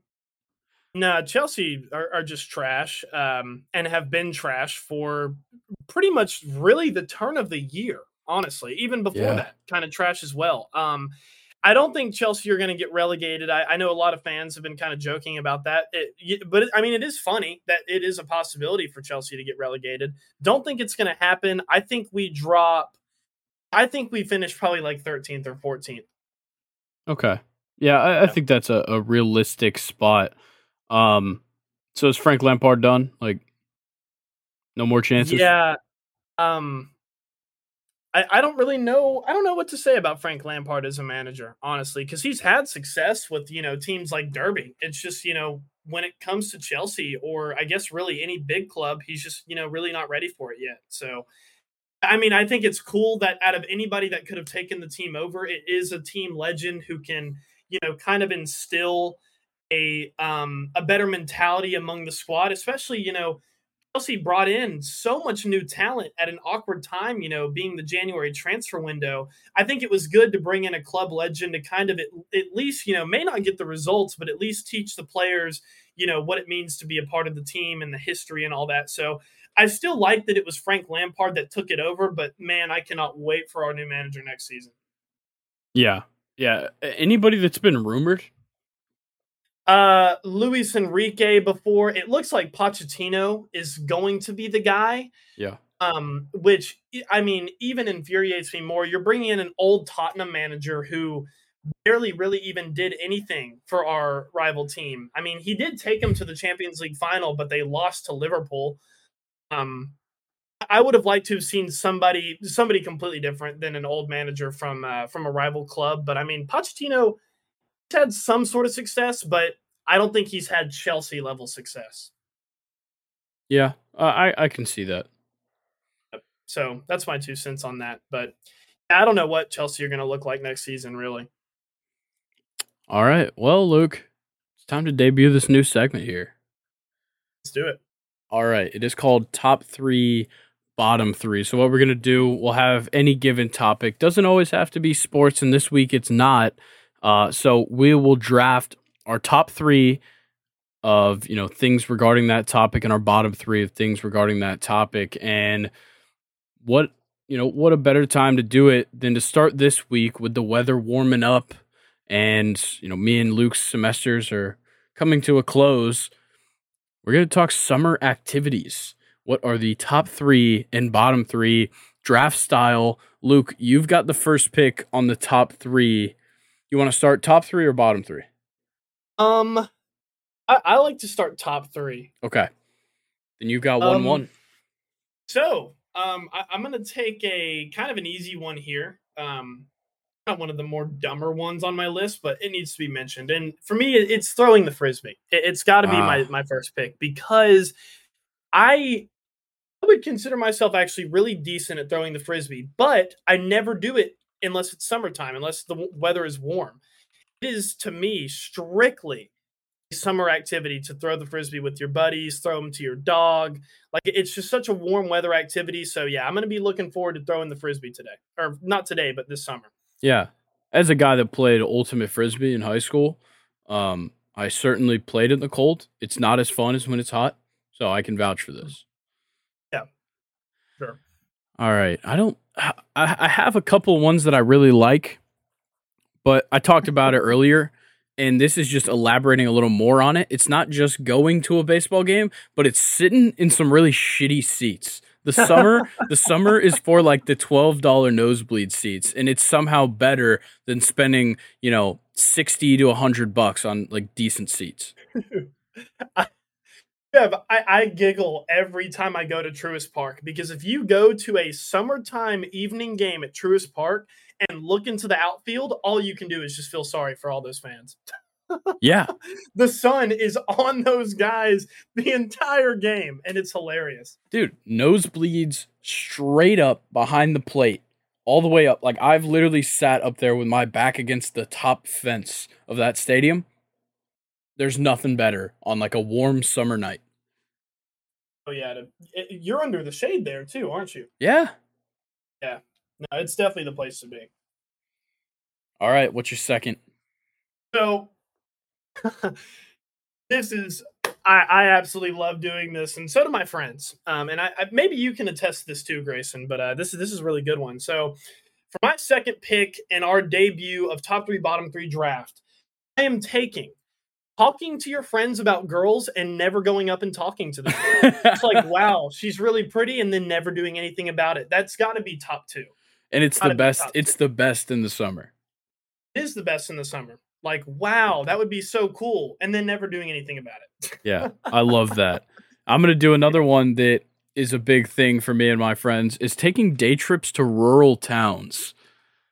Ooh, I love it. that's a good Like get driving a few hours away, like day trip. You know, for me, it is like you know an hour, hour and a half away is Ellijay, and love a good day trip to Ellijay. Tube down the river, go hit downtown, grab some food, look at some shops, like things like that, or like go down to South Georgia, like cross through Atlanta, get rural. It, it- like there's always something fun to find down there. Ellijay, man, my uh, my rival county actually, they have a way better downtown Yeah, uh, than Jasper. Uh, way better tubing. Of course, we don't we can't even tube where I'm from. And yeah, dude, the Cartecay River is sick up there to go tube down. yeah, it, it's awesome. Love it. Um, all right, for my third pick, this one, you know, just kind of going back to your norms. I have riding with the windows down 24 7, especially like, you know, leaving work, you know, it's late, just, you know, that summer breeze coming through, you know, in the dead of night, just, it's so peaceful. You are one with the world, riding with the windows down. I'll even make it more specific during the nighttime or evening time. I, I like the pick, but personally, uh, I kind of have the one-two punch of being against that, which is having long hair and having a horrible pollen allergy. Oh yeah, well, my pollen. It luckily it stops in like May, so Nah. luckily I can do that. But damn, that sucks. I'm sorry. when I was a kid, I used to we used to keep metal spoons in the freezer because when I'd play outside for hours, my eyes would get so red. I'd have to come in and put these frozen metal spoons on my eyes to like reduce the inflammation. Does that help? Yeah, uh, it's just like really cold, so it reduces the swelling. I might have to try that. That's actually a really good idea. Yeah, shout out my parents for that one. My eyes always get fucked in the springtime. That's a really good idea. Yeah. Right. So All right, You my- start first with the bottom Well, no, three, right? I still have my last oh, my last my of bad. the top three. Yeah. I'm Alright. I'm split between two, but I think we'll do some honorable mentions at the end because I have some ones that I want to do. So this one I think is very underrated, and it's watching NFL split squad scrimmages, especially when they get in fights. Okay. This is my one of my favorite things that happens in the summer when training camp starts. It's more towards like the end of July and into August. We see split squad scrimmages, and there's always a fight. Dude, what's the one um DeAndre Hopkins and uh was it what's his name? Hall? Oh yeah, I think Hall. yes, when he was with the the then Redskins. Yeah, he's like, I only fear God, bro. Yeah. something like that, dude. D Hop is a total dog, but you're right. Like, Um, and what was it last year? Like Aaron Donald, uh, the Rams and the Bengals. uh, You know Yeah. what a good idea the year after they played each other in the Super Bowl to put them in like a, a spring training or a spring training gra- uh, game or a summer summer camp game. Yeah, summer camp game. And Aaron Donald apparently was reported holding two Bengal helmets Yep. his hand and swinging them at people. Dude, it's one of the best things to do in the summer. That's uh yeah, that's a good that's a good pick. All right. So now I get to flip it. and I get the first pick on the bottom three. I'm going with this one. And this is like some shit where, like, if you know me and we're going to hang out this summer, don't invite me to do this shit. okay. Okay, I, I will I will I'll write this down. Easily the worst thing about the summer is going to public lake beaches. Ooh. I fucking can't stand them. I, I have to disagree with you there. I, I just eh, there's something like okay, look, I already am not like the biggest fan of just sand in general. Not a huge fan of like sitting in the sand, and like I, I would much rather be on a boat in the middle of the lake. T- Like ten Okay. times out of ten, I'm taking that over going to public lake beaches because first of all, it's not a fucking beach. It's a bunch of like like it's literally there was probably pine straw there and then they just covered it in sand and call it a beach You're exactly right. Um, the one that's um up where, uh um where me and my friends are though, we actually have a lot of fun at our public beach, but sometimes it does absolutely suck. I will say. Yeah like i live right by Allatoona. like real sand. yeah exactly it's like play sand and i live right by Allatoona. there is like an unlimited amount of them that i could go to and i've been to a lot of them and I just hate all of them And well, I have a um, pretty specific one myself here too, and I have um, eating a popsicle, but the popsicle starts melting onto your fingers, like down the stick that you're holding. I think that that- is one of the worst feelings, in my opinion. i think that's low-key fun i think that's the fun of eating a popsicle is how dirty it is yeah, I mean, maybe, but like, dude, it just like maybe it's just like a thing that I have with like sticky hands, but like I I'm a slow eater and I like to take time, especially with my desserts, you know. And my popsicles are always melting before I'm done with them, and it's just so annoying to feel it on my hands. And like you have to hold it. It's not like you can't really set down a popsicle, or then you're laying the popsicle on a table with you know pollen already on it. like That's it's fair. just you know just a big big conundrum there. Okay. Well, I've got my second my second worst would be taking a summer class. Ooh, that's that shit one. sucks. Like I work for 16 weeks straight or 18 weeks straight to pass these classes and you're telling me that you want me to take more? I'm not doing that shit. I have never taken a summer class in my entire life. I'm going to end up taking one by the time I'm done with college, and that's it. Oh man. Brutal.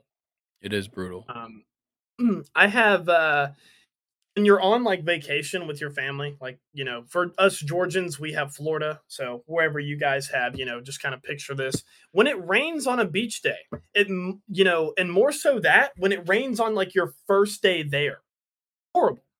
Horrible. It almost like sets the tone for the rest of the vacation. You got to really work hard to not make the rest of the vacation like that rainy day. Yeah, I like that. Look, okay, so uh, this isn't my pick, but I personally don't like going to the beach. I like everything that's off the beach. So, like, I like beach towns. I don't like actually entering the beach access. And a rainy day doesn't really affect my day because I can still go out and do shit. Yeah, that is true. But I, I definitely understand it. Yeah, it, it's just it's no fun. But luckily in Florida, you know, it's just scattered showers. It'll rain for like 30 minutes. It, it might actually torrentially storm for 30 minutes, and then you're fine for like the rest of the week. Yeah. Yeah, that's a that's always a plus. All right. Well, my final one. This one it might be a little specific, but I think we can all figure out why it's here. It's going through an entire summer off season with the Raiders just to call your GM a cracker and get sent to the Patriots.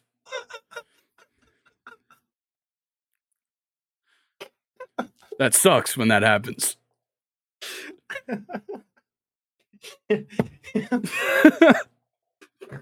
yeah, it does suck when um when that happens, but that would never happen. No, that, like, but also like that happens to everybody. like everybody's gone through that once or twice. Oh shit, dude! Did you did you um hear about the like fucking XFL team that Antonio Brown bought? The arena football team. The arena, yeah, yeah, bad, that that's he, an like- honorable mention. Is buying an arena football team to then not pay any of the players throughout the entire summer that it's playing. and firing the head coach that Yeah. like just won the Super Bowl of that league. yeah. Oh man, what a what a train wreck. All right, Luke. What's your worst or your third worst summer activity? I'm gonna wrap it up with another one that's oddly specific, but um, when your group of friends invites girls over to play volleyball with you, like at the beach, and the girls contribute absolutely nothing to the game, and when the ball comes to them, it just it's just always hitting the ground. It's serve over here, serve over. There's no there's no volley. Where, where's the volley part of the volleyball? Sucks. It just really sucks. I mean, you know, you're only doing it to get the Snapchat, but I mean, still, like you know, the game. Come on. Come on, Luke. We've graduated from getting Snapchats. You got to get phone numbers now. That is true. Um, I, I have become more of a phone number guy, but um, Snapchats are always easy still, though. It is. It is. But let's go through some honorable mentions that we might have. So, one of my honorable mentions for the top three is getting a sunburn, but like it's not that bad. Oh, that yeah, that's good that's one. like a nice because like you know you had a good day. And you're not like you know suffering afterwards. Yeah, like it might hurt to like, you know, like take your shorts off and put on like some like fresh underwear. It might hurt a little bit. It might hurt a little bit when that hot water in the shower hits it for a second. But like Yep. it just reminds you like, damn, yesterday was so much fun. yes, I agree. Any honorable mentions you've got? Um, one for the bottom three, and this kind of you know bouncing off of what you just said, the feeling of aloe. Really? It is very like it can be refreshing, but sometimes, and especially on some parts of the body, it's just way too cold. Oh, yeah, I agree. Way yeah. okay, cold. look, I'm a guy if I get a sunburn on my chest, I'm like I'm out of I'm out of order for a few days. Like I straight up can't move. It's it's that bad. So Yeah. I've definitely been there before. Went to the the the ten day IL there. Yeah, honestly. Like I uh I had to miss a friend of mine's grad party my senior year of high school because I went out on the lake with Colin actually um and got such a bad sunburn on my chest that like I couldn't move my arms or it would hurt my chest. And like I was just sitting in my bed all day. Uh good uh, remedy for it though. Um take like boil like make tea and soak a rag with tea, like green tea and place it on the sunburn. You and your family remedies, man. Yeah. All right. Uh, Anything else? No, I I, I don't really think I'm good here. Uh, I think this fun. was yeah, this was very fun. I'm excited to continue doing this segment. yes. So in some segments it will be sports related, or are we Yeah, always going to do something Yeah, random? sometimes we'll do sports. I think it'll be fun when it comes down like maybe at some point we'll do like an MLB power rankings style with this and maybe we'll bring Colin on for it. We'll do we'll do some interesting stuff with this segment. I don't think it needs to like like it can always be like the break from sports. Yeah, I think Colin would be hilarious with Yes. this. So, I agree. All right. Well, I think that's going to do it for us. We actually kept it under two hours and we got through tons of stuff. Yep. We did. Um, if there really, if there's anything else I'd have to say, it'd be, you know, good luck on the rest of y'all's finals, guys. I hope Yes. they're going well. Make sure you know you're checking in with your mental health as as well as studying. So that's kind of what I've been having to do. Uh, it's it's been brutal for me, so I know it's been brutal for other people. So good luck to y'all, Yeah. and and enjoy the summer, man. We're almost there. Yeah. And I want to thank everybody that's been listening. Uh, the numbers look really good right now. And uh, we couldn't be happier going into the summer because um, it's a grind, that's for sure. But look out for some content coming exclusively to our social media platforms. Uh, look out for that over the next couple of weeks. We'll get that started and um, it's going to be fun. So make sure you're following us on all the socials. Uh, it is Second Short Pod on Twitter and Instagram. Second and A N D Short Pod on TikTok. Make sure you're checking out there because we're going to be trying to pump out some content for y'all outside of the podcast. Yeah, that, that's going to be a lot of fun to do. And, you know, we just can't wait to give y'all more stuff to look at that is second and short. So it's exciting. All right. And um, yeah, thank you to everybody.